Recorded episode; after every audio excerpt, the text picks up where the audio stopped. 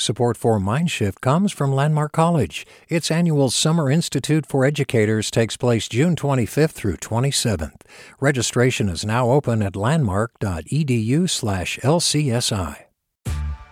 Hey there, this is Brittany Luce from NPR's It's Been a Minute. KQED's podcasts like The Bay, Bay Curious, Mindshift, Right Nowish, and more all tell the stories of the Bay and beyond with reliable, human centered journalism. They aim to inspire, make you think, entertain, and expand your understanding of the place you call home. Here's how you can support podcasting at KQED. Showing your support is easy, and you can join Brittany in supporting KQED Podcast too at donate.kqed.org slash podcast. That's donate.kqed.org slash podcast. From KQED. Welcome to Mindshift, the podcast about the future of learning and how we raise our kids. I'm Ki Sung. And I'm Nimah Gobir, here with a three part episode looking at how schools structure time. Time, time, time, time.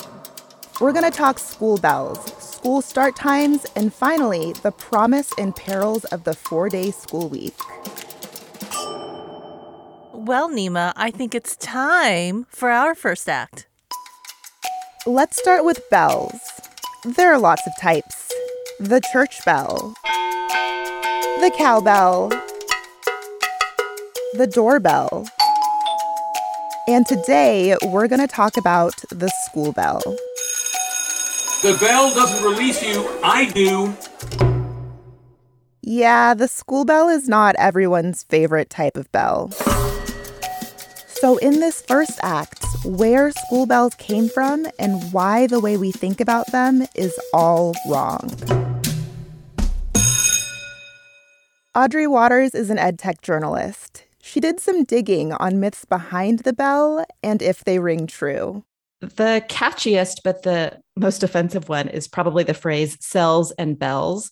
This idea that schools are like prisons and that ringing of the bell is just a matter of moving students slash prisoners from one physical location to the next. People often say that school bells were used to sort of train students to become docile factory workers. But can school bells really trace their origins to the prison system or the factory? That's historically inaccurate. It's simply not true. But those stories became popular for a reason. Audrey says it's because it can feel true. For folks who think school systems can be doing much better for students, this idea doesn't feel so far flung. You can tell a lot about what a person thinks about school by how they describe the history and the functioning of the school bell today. That bells are training us that that school can feel stifling, that it really does divide the school day and it divides learning into these arbitrary chunks of time that don't necessarily work with curiosity, inquiry, and really digging into a topic at a lengthy level. Now let's put down the myth and move to the real story behind the bells. Bells have been used throughout human history, and in Western culture, the earliest bells were used in churches but we don't tell the story that schools are modeled on churches. Bells grabbed people's attention and basically told folks it's time to hustle on over. Churches usually housed the local school too. And bells were good at getting folks into pews and getting students into desks. Bells were used to tell people something is about to start oftentimes the teacher did have a handbell that she would ring to signify time for the students to, to come into the building. But that handbell would one day be replaced. That handbell is very different, I think, than the kind of automated bell system that we think about today. And the electric bell had a different purpose. It was really to let people know that something was on fire. This was actually a large problem at the turn of the 20th century that there were frequently uh, fires in schools. The spaces where kids were learning were changing too. They were getting bigger, going from one room to whole buildings. From there, people came up with the idea of moving students to different classes by ringing a bell. This is often known as the Gary Plan. It was implemented in, in Gary, Indiana. And it was this first idea that students would move from sort of some students would be out on the playground, then students would move into their language arts class, and then some students would move into math. This was really the first time that a bell was used to sort of coordinate student movement. It was just in a few places and not widely adopted. Bells didn't become common until the mid 20th century. It's actually quite a recent piece of ed tech. Now, the necessity of the bell is being questioned, and experts are weighing in. Nina Kraus is a biologist and professor at Northwestern University. She says school bells can have negative effects, especially for the thousands of students who may be on the autism spectrum. And it's not all the children because, you know, it's a spectrum. And again, each child is his own individual. Some kids on the spectrum have a sensitivity to sound, so loud noises can be upsetting. And it's not just kids on the spectrum who find it jarring. We all are affected by sounds. Even if we're not paying attention to noise, it is having an effect on us on multiple levels. One is very much our ability to think one study found that New York public school kids had significantly different reading scores depending on whether they were in a classroom facing busy train tracks or learning in a room that was shielded from the noise. Kids in the noisier room lagged 3 to 11 months behind in reading levels. There are so many noises that we, we do have a choice about that actually affect us. And we should be thinking about these things because they affect really our psychological health in terms of how safe we feel. So, when it comes to the school bell, Nina says, why use it? Limiting noise at school could be good for all students. When students were forced to learn at home during the coronavirus pandemic, there were no bells to tell them to go from class to class. So when it came time to come back to school buildings, some school leaders were willing to try doing without the bell. I talked to Concord High English teacher Becca Dell about it. Our principal over the summer, I think she was at a training or read something that was like, you know, the only places that we still have bells are schools and prisons. Even though we know the prison myth isn't true, it still felt true to folks at the school, and they wanted to make a change. Concord High uses a block schedule, so most days they only have three classes with a five minute passing period. They wanted to see if they could trust students to get where they needed to go when they needed to be there. But some teachers weren't ready to take the leap. They were concerned that students wouldn't get to class on time or that other teachers would blow past the end of the class period. And it was a little tricky at first there was a little bit of not necessarily confusion, but kind of a couple kids would start going, the kids who are checking their watches or checking their phones, and then everyone's kind of like, oh, I, I guess we're going to class. And we would be the beginning of the year more like, okay, guys, you got three minutes, time to get going. But I think as it's gone on, it hasn't really been an issue. There's the same little pockets of kids being late to class, but that's always a thing, you know, or kids being let out early from class, but that's always a thing. Some teachers thought there were more tardies after nixing the school bell, but the numbers didn't show it. Our principals run reports, and our tardies are actually less than they've been in the past. Um, but I think it just is that, well, there's no bells and people that don't like change. And so I think that's just been the challenge. Our kids have gotten used to it. One thing teachers have found helpful is having a buffer to start and end each class. So you don't just jump into academic content. There's more room for relationships. Becca ends each class by getting in a circle and having students share out one of the three A's an appreciation, an apology, or an aha moment. That's been an effective way to end it. And then I know a lot of us still start class the same way with like a quick write journal or a warm up. She thinks the no bell policy is here to stay. Not having the loudness of the bells starting and ending class makes it feel, I don't know, less less robotic and more free flowing. Even though it's there's still times, it just makes it feel more natural, maybe. And that's the end of Act One, where we debunked the prison myth and explored why getting rid of the school bell could make schools feel more humane. We are not done talking about time and its impact on learning. For our next act, how just one change in scheduling can improve teens' mental health.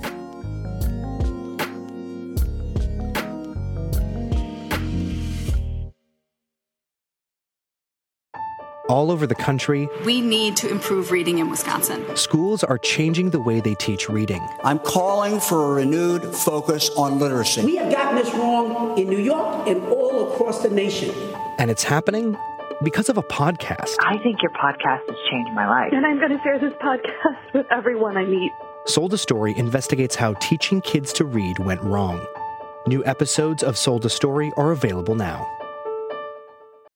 Hey, it's Avery Trufelman, host of Articles of Interest. And I've got to say, I've been a fan of KQED ever since I was a little kid and I would come out to San Francisco to visit my grandma. It was just what we'd always turn on every time we got in the car, every time we were making dinner and turning on the radio. It was always KQED.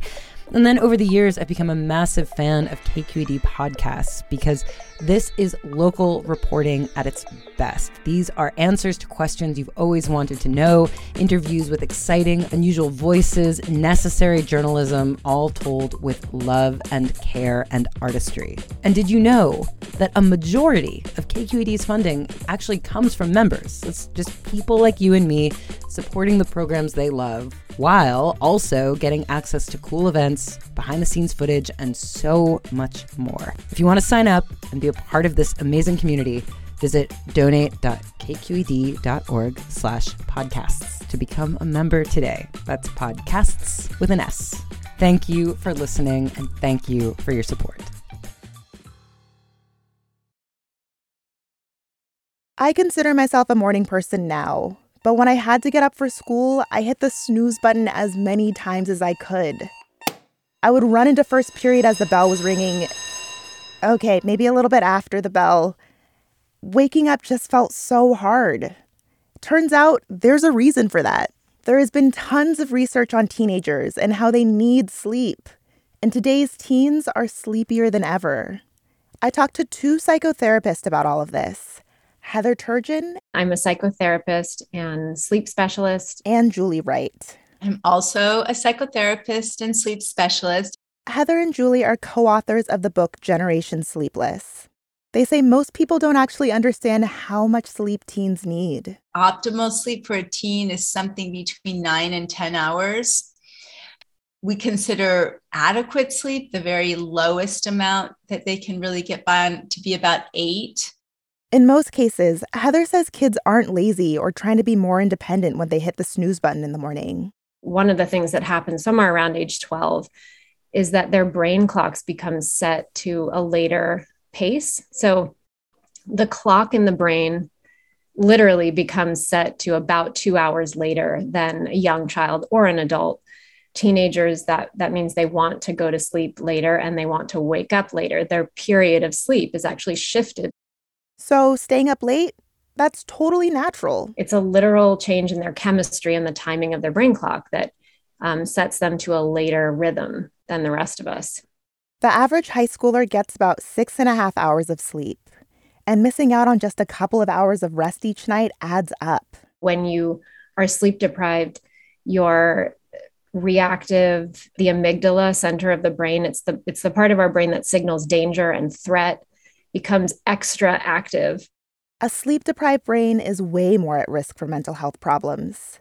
Sleep issues are commonly associated with anxiety, depression, bipolar disorder, and ADHD.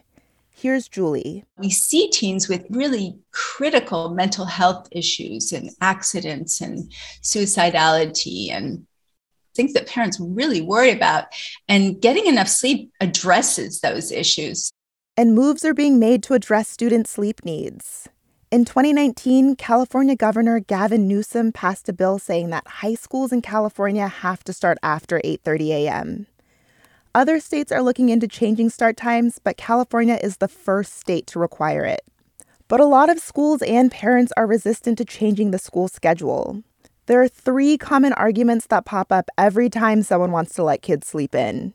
Here's the first The logistics will be bananas. My kid plays all these sports and has extracurriculars. What about bus schedules or traffic? It is going to take adjustment. Sometimes it makes more sense for an entire district to move over to a later school start so that practices and games are at the same time. And Heather says bus schedules might need to change too. I think it's just really important to know that all those concerns are logistical concerns.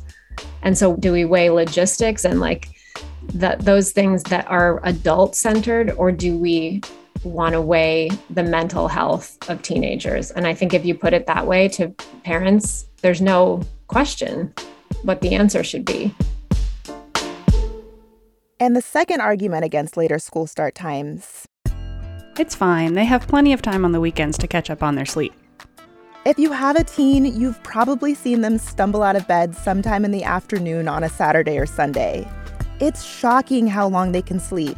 12 hours? What? Bad news though, all those hours don't make up for the sleep they miss during the week. Regularity of sleep is as important as duration.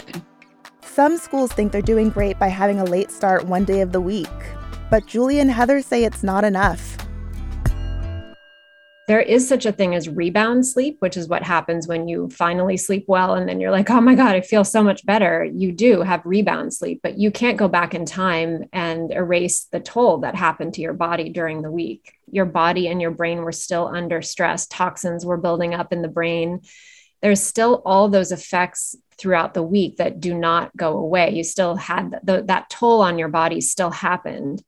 And lastly, the third argument you might hear against later school starts.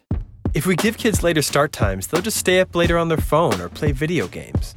Okay, so this one isn't completely false, but it's not completely true either. The research in, in areas where the schools have moved later shows that, that the kids are going to bed at about the same time, so they are getting more sleep overall. That's what the research shows.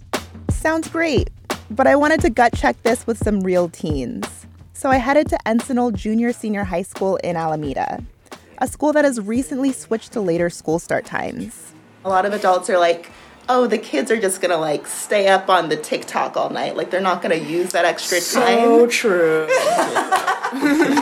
I mean, that's the truth. Yeah, I mean, it. Yeah, it, there is some truth to that. My dad would come in my room and be like, "Get off your phone." I'd be like, "I'm not on my phone. Just sitting in the dresser." Yeah. But then I go back right after he leaves, so I think that's also why I go to sleep so late. Heather and Julie encourage parents to bring their family together to talk about sleep and how they use technology.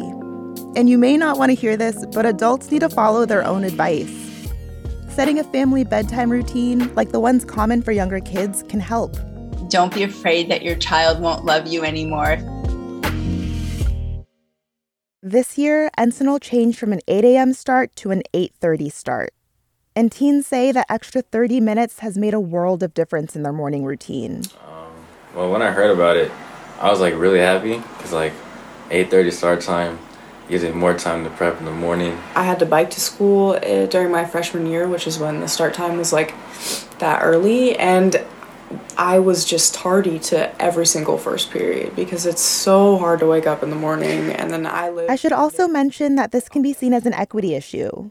Low income students are more likely to rely on public transportation, which takes longer than being dropped off. And some of the students I talk to take care of siblings as part of their morning routine. All this leads to alarms being set extra early. Well, for me, I wake up around 6.30, 6.45 because my little brother, he comes over and he has to get dropped off school, so I have to get him ready, make his lunch, and we have to leave the house by 7.30, 7.45. For me, when I wake up, I wake up around like 6.50, stare at my ceiling for 10 minutes. so I actually wake up at 7 o'clock. I have a baby brother who I have to take to school, so I have to make sure he eats. Um, and then I usually take him to school 1st Mhm. and make sure I have enough time to come to school and All four of the students I talked to say they would like to get to bed at 10 p.m., but usually end up falling asleep between 11 and midnight. When I heard that, I thought, hmm, not bad. But if you're doing the math, on a good day, these teens get anywhere from six and a half to eight hours of sleep, which is lower than what research recommends. And that's on their new school schedule with the later start.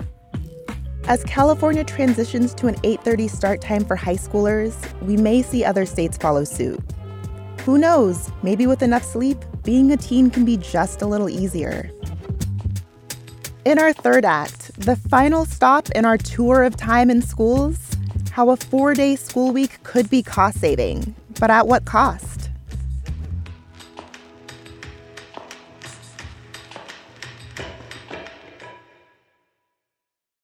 Probably the most radical idea on how to break up a school day is the elusive and fascinating four day school week, which sounds nuts. Some might say, isn't that less time in school? Will that hurt our kids? Others might only dream of what they might accomplish on that fifth day. Let's break down what a four day week has to offer. Some schools got a taste of it during distance learning, but for others, a four day school week is the norm. 24 states had these prior to the pandemic. This is Paul Thompson, a professor at Oregon State University. He studies the four day school week. So, more than half the states have at least one four day school week school, but most are found in the western half of the US. Some schools adopt the four day school week thinking that they'll cut costs because they don't have to pay for school buses or hourly workers. But Paul says, on the average, most schools really don't save a ton of money from the four day school week. For most schools, you know, instructional staff is kind of the largest component of their budget. Overall, one of the major benefits is greater flexibility. There's variation in how schools use the four day week. For example, schools in the country may choose to keep the fifth day completely free so that parents have enough time to travel to appointments that can be far away. In Colorado, some schools use the fifth day to offer experiential learning opportunities like internships. But that's not the norm. I think that's the aspirational version of a four day week model. Uh, resources are the limiting factor. Or instead of internships, you could use it for asynchronous learning, like working on projects. But before you get too excited, there are trade offs and drawbacks. First off, in a four day week, the school days are longer, which means earlier start times and later releases. Otherwise, students can lose as much as six and a half hours of instruction each week. We see a lot of negative uh, achievement effects in places that didn't decide to expand the school day much uh, on those remaining four days. And it's rare that school leaders extend the school day to fully compensate for the loss of that fifth day. So there is overall loss of instructional time during the course of a year. Another thing to think about is that many students rely on school for more than just learning. Many get at least one meal a day there. Some schools do outsource to community organizations that, that do this. But for the most part, most schools say we don't offer any provisions. Childcare is also an issue. Right now, most four day week schools are in communities where families live intergenerationally, so it works. But not every community has older folks at home to help with care. There's probably parents working, kids are, you know, home alone. Another consideration is physical activity. Think about schools. Many of them have playgrounds, long hallways, other kids to chase, carpets to roll around on. Homes don't usually have all of that which could mean less movement for kiddos. Even with all these concerns, some districts are facing pressure to switch to the four day week, and it's coming from within. Now, schools are saying, what can we do for teachers to make their jobs a little bit easier, give them more flexibility? Most schools are kind of limited in terms of what they can do in terms of salary increases. And so the four day school week even prior to the pandemic, was used often as kind of a non-monetary benefit that schools could offer to uh, teachers, saying, "But we can offer you this four-day school week instead," as a way to kind of re- retain and attract, uh, you know, high-quality teachers. And holding on to teachers is a top priority for schools right now. Burnout is high, and teachers got used to more flexibility during the pandemic. Kirsten Bramstedt from Encinal High School liked having classes only four days a week. I thought, this is great. We should do this all the time. She imagines both teachers and students could use that fifth day to regroup and catch up on personal work. You just wouldn't have classes that day. There wouldn't be bells ringing that day. Like if there's project based learning, that would be the day just to work on your project all day long. But when Encinal switched back to in person learning, they went back to a five day school week, which didn't make sense to Kirsten. The thing is, there's this great resignation going on. And if they don't do something quick, people like me, who I'm a very good teacher with a lot of experience, we're going to quit or retire early. Paul Thompson, who studies this stuff, says it's best not to move too hastily. This is a community decision. And if a school makes a knee jerk change without input from families, it might not work out well for them. Surveys show 55% of teachers are considering leaving teaching, and Kirsten doesn't think we can afford to wait. If the system's going to change, it can't be slow. It's got to be fast because what's going to happen when there's no teachers? The whole system's going to implode. And when researchers have studied shorter work weeks in other sectors, they found that productivity remains the same and workers are happier. So, in that sense, the numbers check out. But we have to remember that schools are not your typical workplace, and teachers are not your typical workers. What they produce is very different than other things that are being produced in a work environment. What they produce is knowledge. Most of the research on the four day school week was done before the pandemic, so there's still a lot to learn. The pandemic really changed what we thought was possible with teaching. And we've also seen a spike in teacher burnout. So the big question is whether it's worth it to reduce the number of hours at school if it means we can retain skilled teachers. And if we do switch to a four day school week, kids will have to wake up earlier, which we know has an impact on mental health. All of the changes in the school day are interconnected. It's up to each school to figure out the unique combination that works for their community. And thus closes our third act on time. We know there's a lot more to explore stuff like block schedules, schools that start at noon, and year round school. But that's for another time. Thank you, Nimah, for reporting this episode. I learned a lot, Ki, and it's all thanks to Audrey Watters, Nina Kraus, Becca Dell, Julie Wright, Heather Turgeon, and Paul Thompson. A big thank you to Encinal Junior Senior High School, Principal Snyder, Kirsten Bramstedt, and their students. Mindshift is produced by me, Nimah Gobir. And me, Ki Sung. Our editors are Jessica Placzek and Katrina Schwartz. Seth Samuel is our sound designer. Jen Chien is our head of podcast. And Holly Kernan is KQED's chief content officer. If you love Mindshift and enjoyed this episode, please share it with a friend. It's the best way for people to find out about the show, and it keeps us going.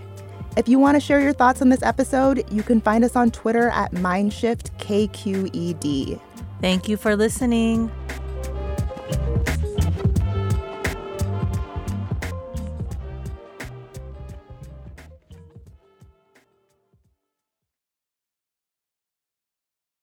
I'm Sasha Khokha, host of the California Report magazine.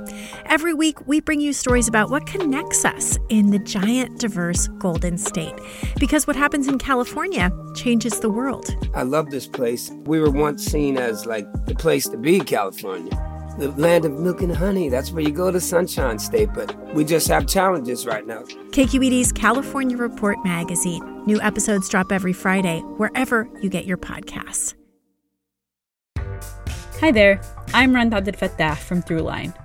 If you're listening to this podcast, you know that KQED produces exceptional storytelling that keeps you informed, inspired, and entertained.